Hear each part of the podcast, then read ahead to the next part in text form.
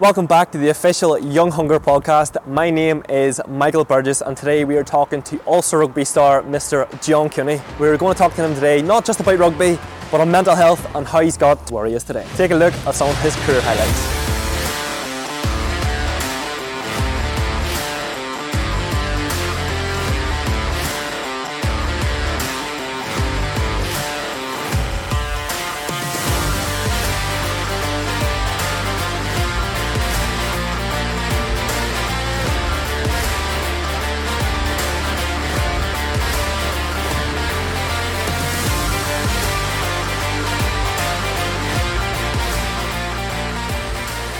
Hi guys, I'm John Cooney. I'm a rugby player with Ulster. Really looking forward to, to speaking with Michael here on this Young Hunger podcast. But John, what an absolute pleasure it is, mate, to have you on the podcast. Thank you. So, where are we now? Is this the man cave? This was developed during lockdown. It was kind of a spot for me just during that time when you couldn't really do anything was come up here and get away from, from my thoughts and rugby at the time because we were back playing. So yeah, it, it developed into this where I had a screen for movies and I used to play Warzone with a couple of my mates. One of my mates was living in France at the time, so it was a really good way to kind of reconnect with him. And I know he was kind of on his own, so stuff like that. People don't understand. It was actually a very sociable way to do it. Was was to kind of reconnect with your friends during lockdown. I see you've got the, the caps up here as well. Yeah. Talk, talk to me a little bit about that. So yeah, this for younger kids. I didn't even make the Irish schools. Got called in due to injuries. This my first season of under twenties got dropped after my first game. I went for a drop goal and missed. Threw a ball over some uh, Ian Madigan's head and got dropped. But the next year I was lucky enough to play all the games, ten years, and then or ten games, sorry. And then 2016, 2017 was my first cap for Ireland against Japan um, mm. in Japan. So that was pretty cool. Love it. But tell you what it is. I want to run through it by you some stats on your yeah. career so far. So you've had 102 appearances on with Ulster Rugby so far. Yeah. Um, achieving Ulster Player of the Year, Supporters Club Player of the Year, and Rugby's Writer Player of the Year, all within your your debut season, yeah, was it? Yeah. John, what have you not achieved in rugby? yeah. And 11 caps for Ireland as well. Yeah. Yeah. Um, it's one of those things I remember when I was younger and I'm lucky enough to, to win a Heineken Cup, Amlin, a league um, with Connacht, but a couple of things at the start I didn't feel as much of a part of the team because I was only young. I only played a couple of games. But I remember when I was younger, I had to do a presentation on myself, and I thought it was quite cool all these things that I'd won, and yeah. thought it was quite prestigious. But kind of now, as I've gotten older, it's it, it's obviously quite cool, but. And um, things that when I look back on my career now, I'll be much prouder about is, is like this, get my first cap mm. when I was the only one in the, in the squad after two games not to get capped yeah. and 12, 13 other players have been capped, and I was the only one. Mm. Um, and how I kind of responded and trained well, and, and, eventually got my first cap. And that year as well, I came back from my third shoulder surgery, um, and I'd written down that that summer I was going to get on that tour and I was going to get my first cap. Mm-hmm. Um, and it happened, and I was a million miles away. I've third choice for Connacht coming back from that injury, and people would have thought I was foolish or crazy and way off, but yeah. for that to come true, and I look back at that. When was that? Was that your that was 20. That was when I was just leaving Connacht and just signed for Ulster. Was it? Um, yeah. So now when I look back, I, I'd be much prouder of kind of my responses to the difficulties than I would be of achievements. That league with Connacht was amazing because of yeah. the, the, three days drinking after. but um, yeah, it, my kind of it's a mass paradigm shift of, of seeing it as achievements to more kind of character building and, and kind of the reflection of my character to, to people around me and mm that's kind of more the achievements that I'm proud of now. So how have you enjoyed Ulster so far? Because you're with you're with Ulster at the moment. You've yeah. done you've been in Leinster and Connacht as well. Yeah, yeah. Yeah. How, what is it about Ulster that sort of makes you stay? Yeah, it's not my sixth year now. It, it seems to have flown. Um, again, everything was was different at the start, and my ethos coming up here was was to work hard, and that was it really, and, Mm. and try to be the best player that I can be, and to that, players and, and fans alike would take to me. Again, goal kicking wasn't, it was barely something I'd done at the time when I came up. Um, I think I'd only kicked in four, five games ever, mm. um, professional rugby. So it wasn't one of my strong points. And things that happened throughout that season end up meaning that I had to kick for the team. Um, is that how you sort of got started and that you take the conversions at the so moment? So my kicking, it, it's a, that's another crazy story. So uh, when I was in Connacht, um, I, I'd never goal kicked and I came out and we had two injuries of eight halves who were kicking, mm. and I was like, oh, I'll give it a go. And then also two other lads, but they pulled their groins. So then by default, I was the last standing kicker. So you But I didn't it? even have a kicking tee, so I had to take my kicking tee off. One of my mates had a spare kicking tee, and he gave it to me. I end up then kicking in that game, kicking in the next game, and they're like, "Well, you're good at this. You might as well keep doing it." I Mm. kept his kicking tee. Um, I actually my first seventeen kicks in rugby for Connacht, I got them all. It was my best ever, best still currently my best running streak of kicks in a Was row. Uh, haven't beaten it was my first ever seventeen kicks in professional rugby. What so where did it actually all start for you? So when did you know that like being a rugby player was for you pretty much? Did you know straight away or was it something that sort of this blossomed? is again another thing that I'd be quite different to most players that say they grew up wanting to be a footballer. Or sorry, this is the a rugby player when they're six, seven. I started playing when I was twelve, and no, I no, didn't really have that much interest in it. I was all football, so Mm. I was the opposite. I was football when I was eight years old, and always wanted to be Michael Owen playing for Liverpool. Um, but it wasn't until I was as late as 18, 19 that I wanted to pursue it. if you weren't doing rugby, what would you be doing? I actually have my degree sitting in the corner there. Oh, do um, I did BCom, a commerce degree in, in UCD. So that's probably another thing. So my mum was hounding me to do my degree out of college or out of school into college. And I was in the sub academy at the time. I think we got paid. Sorry, we didn't get paid anything. I was on a scholarship to UCD, and I was studying. So we'd get up at half six every morning, and we'd have to train from seven to eight, and then I'd have to go into college. And I remember I used to just get these caffeine chewing gums when I was studying. So when I was studying for exams, I Caffeine was up- chewing gum? I was up from half six, and then I'd be in the library till ten at night, and then mm-hmm. repeat. And I don't know how I got through those exams, but I ended up completing my degree in three years as well. Three out of three years, I didn't break it up. And second year, I missed ten weeks of college for Irish under twenties, and I somehow compensated a couple of subjects, got through. And then my last year, I actually had nearly, I think my GPA was like three point four, Mm. but um, I'd done too much damage the first two years, so I ended up getting a two two, um, in BCom, which was considering that all my other friends in rugby had dropped out and Yeah. they were playing Call of Duty all day. Yeah. Um, it was honestly it was my mum's voice in my head. But you have to do it. Rugby mightn't last forever, and I'm glad now in hindsight that she did. Mm. But she plagued me. She's like, "You have to do it. You have to do it. You Yeah, have yeah. to." Do it. I'm glad, yeah, as I said, now that I got it done. How did she take it whenever you wanted to pursue rugby, rugby full time? Was she happy enough, or was she more like I wanted to sort of focus on the academics? No, again, I kind of fell into it. I just then re- or kind of progressed into the academy, and then I progressed into senior squad, and just went on. And she was just delighted that I had the degree in the back pocket, and that was kind of always the plan. But she was happy out, as as I said, I was getting through that. I was going progressing, progressing. My dad's also he's a writer and a journalist, so that and a historian. He's a he's a very academic man. He's he'd be more on that spectrum than sport. Mm. So coming Is from he a big rugby man? no, No? not at all. No, he's purely academics. He's uh, uh he he's he'd probably be more into football. Mm. Um, but yeah, I don't think he'd know any of the rules to be honest. But he was the academic side. So now as I've gotten older, like English was my worst subject in school, and that I'd say he hated that because he, he's a writer. Yeah. Um, got a D, and I wouldn't read or anything, and now I, I get guilt about that, and that's why I've gotten a lot more into reading and, and Mm. stuff like that as I've gotten older. I've probably developed that side of him now that I can see kind of that side's quite important now as I get older, and I, I wish I tried harder when I was younger. Mm. Well, before we came here today, a couple of fans sent in some questions that they wanted to ask you. Yeah. So this one here is from Sam Duncan, SPD 420, and he says, "What did it feel like when playing for your country?" Yeah, it was it was it was kind of an emotional one, and knowing that what it meant to my family probably as much as as what it meant to me. So as I said, that year had been difficult with injuries. I'd had two shoulder surgeries the year before, and just got back. Um, and to get that, I knew that meant a lot to my sister as well because she had seen how much I'd struggled with all that. But she's a barrister, and and again, Oh, she she? came up as a barrister, not having many contacts. Mm. So it was incredibly hard for her early days trying to get to know people.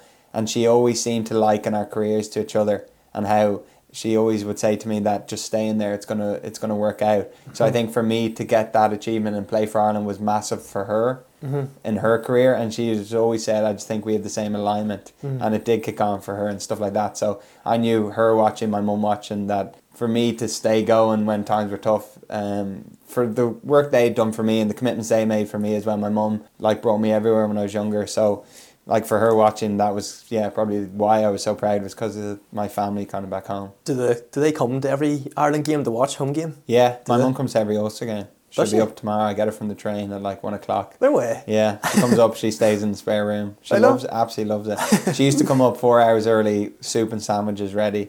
All but ready- I just felt the- bad for her. I was like, you don't, you shouldn't be driving up and waiting before the game. I knew she was in the pissing rain, uh, so now she comes with me in the car.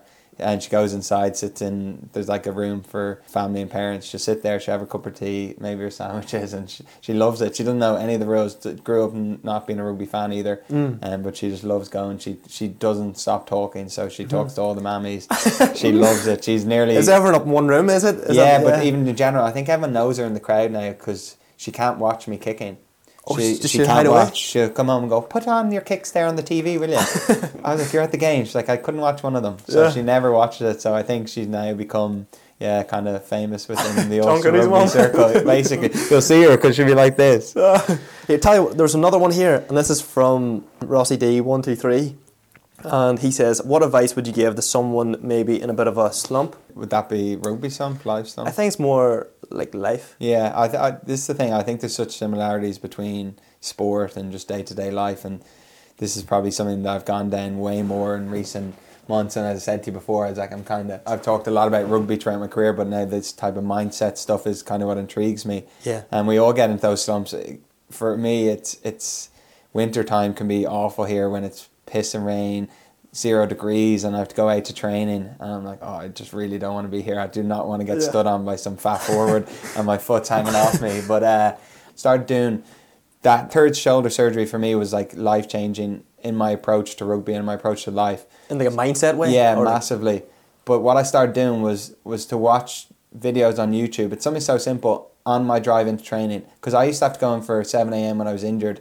I didn't want to be there at seven a.m. Yeah. So I sometimes would take a pre workout because I knew I had to then do it. Yeah. And secondly, I'd watch videos that motivated me on YouTube at half six in the morning. What's your go-to? Um, I found a lad, Inky Johnson, at the time of that injury, and I honestly think he like partly changed my future career Yeah. because he just talks about in tough times it's honoring the sacrifice that other people have made for you and um, remembering like the character that you put out into the world and how it reflects on other people. Mm. and that was huge for me. As I said I think it's that it's the honor, honoring the sacrifices. So when you're struggling um, it's really easy to say oh well this is my life it's awful and, and things aren't happening my way. But in the depths of that, I was just thinking of my mum and the sacrifice she made for me when I was younger. As I said, your mum bring you to your football game or rugby game, and they're sitting in the car for three hours. They don't want to be there. And you think nothing of it at exactly, the time. and it's really easy to be selfish when things aren't going your way. Yeah. Um, but I'd always watch him, and I'd think about her, and I'd think about other people, coaches, friends, people that done things for me. My best friend always took a lot from my career, and when I didn't give up, he didn't give up in his work life. Mm-hmm. And I kind of always thought about that. So that would probably be it, honoring the sacrifice to other people when you're in that rut, and trying not to be too selfish about it. And you're big into mental health Yeah. too. You, isn't there? I think you do TYF, tackle your feelings. Talk Yeah. to me a little bit about that because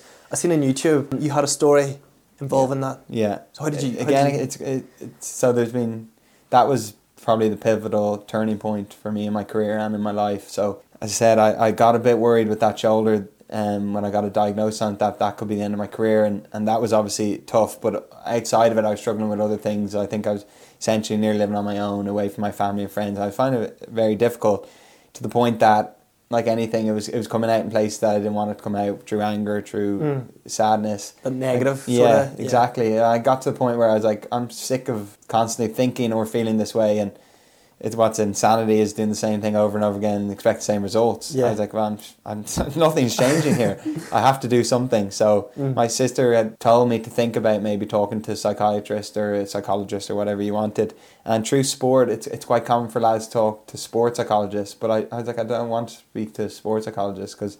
I don't. It's not about sport for me. It's about life. Mm-hmm. Um. So then I met a psychologist through Takafin and through there's Rugby Players Ireland, I met her, and it was just like that. As I said earlier, it's like a paradigm shift for me in, in understanding my personality. Was actually what I took away from it most was I just didn't know myself as well as I think I did. Yeah. That's the thing. I think self awareness to be able to kind of look at yourself from outside your body. And I was like, I'm missing loads of this stuff. I'm not seeing myself and what exactly I actually am. Mm-hmm. And yeah, it just kind of got me down that mindset idea that I can change it, I can fix it, I can work on it. And that's when I got into all that psychology, into reading, into kind of bettering myself. and then it just kicked on, kicked on, kicked on. Do you think that helps with like you know when you're you're doing the conversions because uh, me and a couple of ones were at the the last Ulster game and Yeah. you, you take the conversions Yeah. and everywhere goes all quiet Yeah. and I can only ima- I can't even imagine what goes on Yeah. in your head. So how do you how do you, do you have all the mentality stuff to sort of help you with that pressure? Because the team are, are relying on you essentially to get the points. Yeah, How, how do you keep how do you cope with that? It's a it's like mindset's like a muscle and it's hmm. we work out in the gym all the time we, we train but as I said the small little things that I do out throughout the day make such a difference for that I, I realized that I was always chasing the physical and I was in very good shape I was very fit I was very strong but I was like I'm missing something here like why am I not playing for Ireland I was Yeah. like I thought I had all the ability I realized I could just be smarter or try to be smarter than everybody else because mm-hmm. everyone works hard Yeah. it's it's quite common. I'm going to find someone in Wales.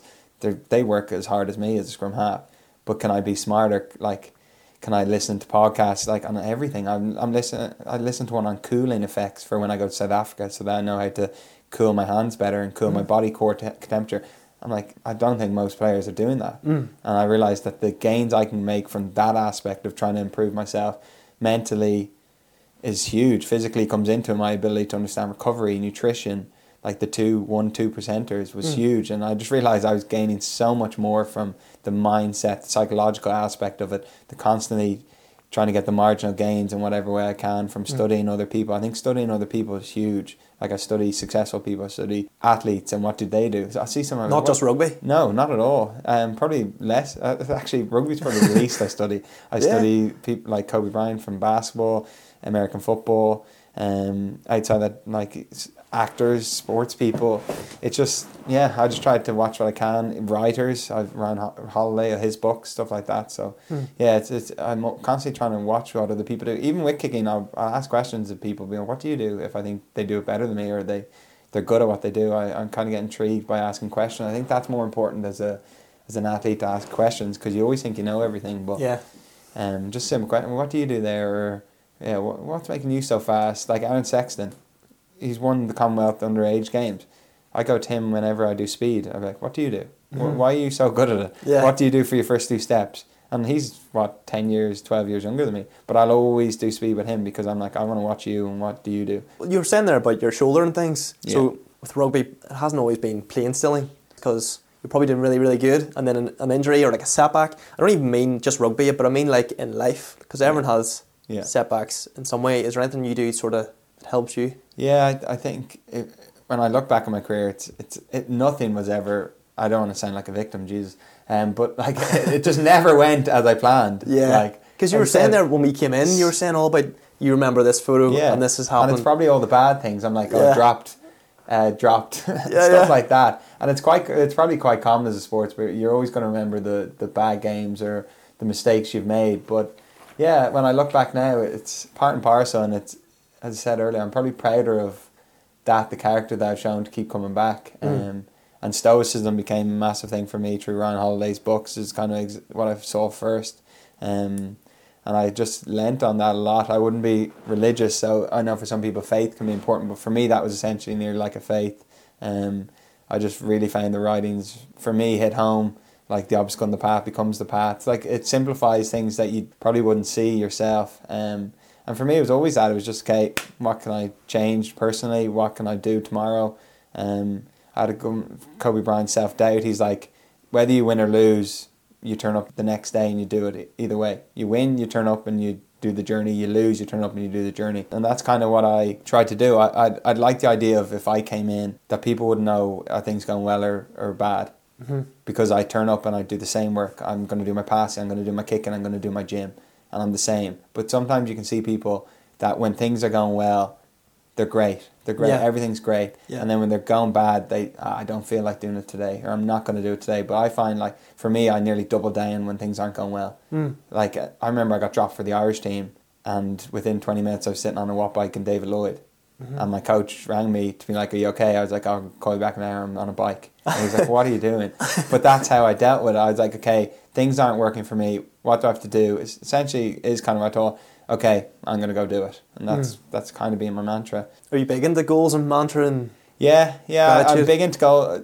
And again, another thing I only started when I moved up here was I before every game I spend 30, 40 minutes um, just with myself, and I write out the goals I want in the game, um, and on the back of the book, I'll probably write down my main goals again, um, and yeah, stuff like that. And I Mm. found it, yeah, it started coming true a lot more than it didn't. So Did you write it down? You know, like sort of visualize it, yeah, and then yeah. it came true. Some I, some things I have to keep to myself. The crazy things that I've uh, written down or told myself. Um, Mm. yeah, maybe when I retire. I'll, Keep them secrets for another time. So, what do you sort of get up to off the pitch?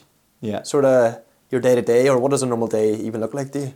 this is a difficult thing again. I've also I find as I've gotten older, I've become way way more committed to rugby and to it being my life. And as I've gotten older as well, with these injuries, um, recovery has become such a big thing. So like Tuesday, we had a tough training session. I think I spent three hours on recovery when I got home. So I did two hours with these recovery pumps I had. Then I went to the sauna and uh, David Lloyd. Then did stretching in the pool. Then I came back. Then I did stretching before bed, and then I did this cupping thing as well. Um, so I was like, I just spent three hours doing this. So um, I think part of it, though, isn't it? yeah, I think that's it. If you're fully committed now and you're doing the video work, you're watching training, it's it's. I'm not saying it's it's hard. It's still great. I'd love to do it. Um, but even on my off day, I ended up kicking for three hours, and and then I went to the gym and did sauna and David Lloyd as well. So Mm. it's part and parcel. Your days off during the week. For me, generally aren't days off. I always go in no matter what, Mm. um, because I like it. and I know if I went into a game not doing it, I'd be worried. So I want to go into the game with as good preparation as I can. And if I'm a goal kicker and I didn't do my goal kicking on a Wednesday on the day off, That wee bit of doubt. in your yeah. I don't want that doubt. I want to know. I've only missed it once, I think, in like four, a couple of years, because I just I need to do it. Yeah. And the other day, my girlfriend was like, "It was piss and rain." She's like, "Are you still going to do it?" I was like. Am I still going to do it? I was like, of course I'm still going to do it. I was like, do you not know me? Like, if it was piss and rain and it was snowing, I'd still do it. I was Yeah. like, I don't. You obviously don't know me here. I was like, I'm going in the rain. fingers. I don't care. Yeah, I was like, it's an hour rain. I'll be in bed or whatever after. So Yeah. yeah. Mm. What about like uh, going off rugby? Are you like big into like business, or is any big ventures you're doing out off the pitch? No, but again, like this type of stuff intrigues me in terms of the kind of mindset coaching, and, and I've thought about maybe going back to study psychology or, or something down that route, um, because it's something I enjoy. But I, again, I go in and out of talking about it. Um, like a couple of weeks I'll do it, and then I'll just slip out of it. So Mm. I don't know. It's something I'd like to do. As I said, I have the degree um, in my back pocket. Uh, coaching, I would maybe is that like something to do you would that. sorta- Maybe I'd like to do it in, in a capacity. Excuse me, um, where I'm helping like maybe younger, like academy people or skills type. I'm, I'm I like goal kicking. I like passing. I like kind of scrum half specific coaching that type of stuff. I don't know. Have I you, the, don't pa- think have I'd you like the patience for? all yeah, that? yeah, I think that I'd enjoy that more because you're you're helping people kind of progress. Whereas at a higher level, I think it's just too time consuming. Yeah. and I take losses and wins too badly. That if I became a coach, I just I think I'd be was- miserable. I'd be if anytime I lose, I just don't want to. Once I retire, I want to be done with the ups and downs of winning and losing Yeah. because it can be hell sometimes. Correct. Mm. So if if, like, if a young person came up to you on the street or Yeah. even on the pitch, you were away doing like uh, like a kicking morning, didn't you? Like for the conversions and stuff. Yeah. Um, if someone came up to you looking for advice, not even just rugby, but on anything, what would you say? It's like a high performance question, isn't it? That's Yeah. very good. Um, the one I said earlier about the hard times, because I think like people have these expectations in life that everything's going to be easy, and it, like it, it never is. It's Mm. it's like through the Stoics to say expect the worst essentially all the time. Um, I think that in in life is that selfishness that you get when things aren't going well. And I'm as bad as anyone. Like this is my life. It's crap. Oh, rugby's not going what it is. Everything outside of it's crap. But then when you look internally, you're like, well, I'm I'm lucky. F- maybe it's gratitude as well. I'm lucky Mm. to have all these things. Um, so for me, that's important. I I still think hard work, and it's easy. It's it's so common now within motivation circles that I'm going to work harder. I'm going to be up at five a.m. But I I think smarter and harder is important. Like for as an athlete, are you going to get up at five a.m.? No, because you're you're not getting the sleep required to recover. So that would be stupid. Mm. Um, so I think being smart, hard worker is incredibly important. I look at people and to quote Kobe Bryant is a lack of skills, a lack of mind. Like it's it's easy to go out and oh I, I did four hundred kicks. It's like yeah, but how good was the quality of kicks? Um, so that's probably the smarter. But I do think people they blame their circumstances. They're like, "Oh, I'm not a good kicker." I'm like, "Why can't you be a good kicker? Mm. Are you doing the work required? Mhm. Um, are you putting in the hours?" Like I said, three hours stupid on Wednesday, but I also was pretty happy that evening because like, well, I've, I've put in a lot of work here and good quality work, and I feel like I'm a better player because of it. So. Mm. We're, we're down to our last two questions. You'll probably be glad to know. But uh, have you any questions for me? I was thinking earlier because I had seen you said this before. Yeah. Um, I could ask you several questions. Um, what's probably the most that you've learned from high performers or achievers that, From doing that this? you've interviewed? Is there a common thing that they all do?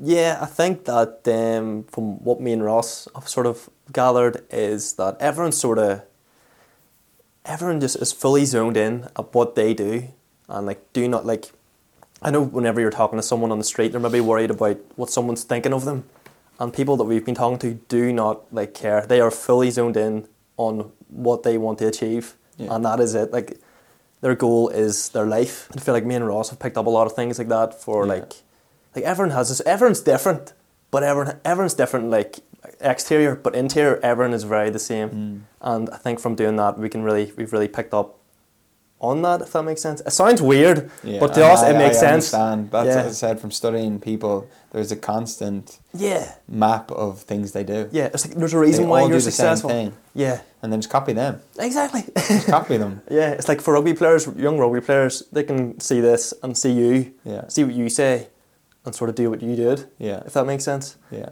Without That's the thing. I don't think if you looked at me, I'm the most talented rugby player ever. I, I was talented because I played football when I was younger. I was decently fast, genetically all right. but hard work But yeah, Yeah. and it was it was that like it was trying to get better at everything. I remember chatting to Jonathan Rea the other week. He came in to speak to us. I was like, "What separates you from everyone else?" He's like, "I'm not content."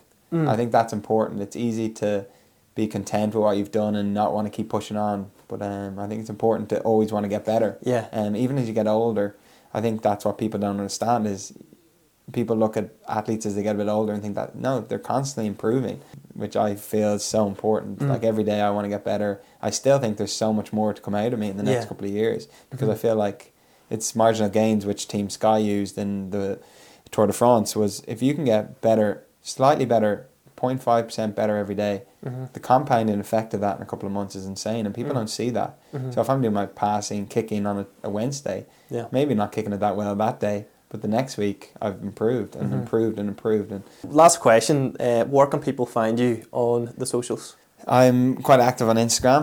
Um, Twitter is when I kind of I, I find that easier to kind of express your thoughts. Um, I started putting up some stuff about mindset behind goal kicking. But John, thank you so much. No bother. It's been a pleasure to have you on. Thank you very much. That has uh, that has been it from all of us on the Young Hunger podcast. Hopefully you guys have enjoyed, and I'll catch you guys in the next one.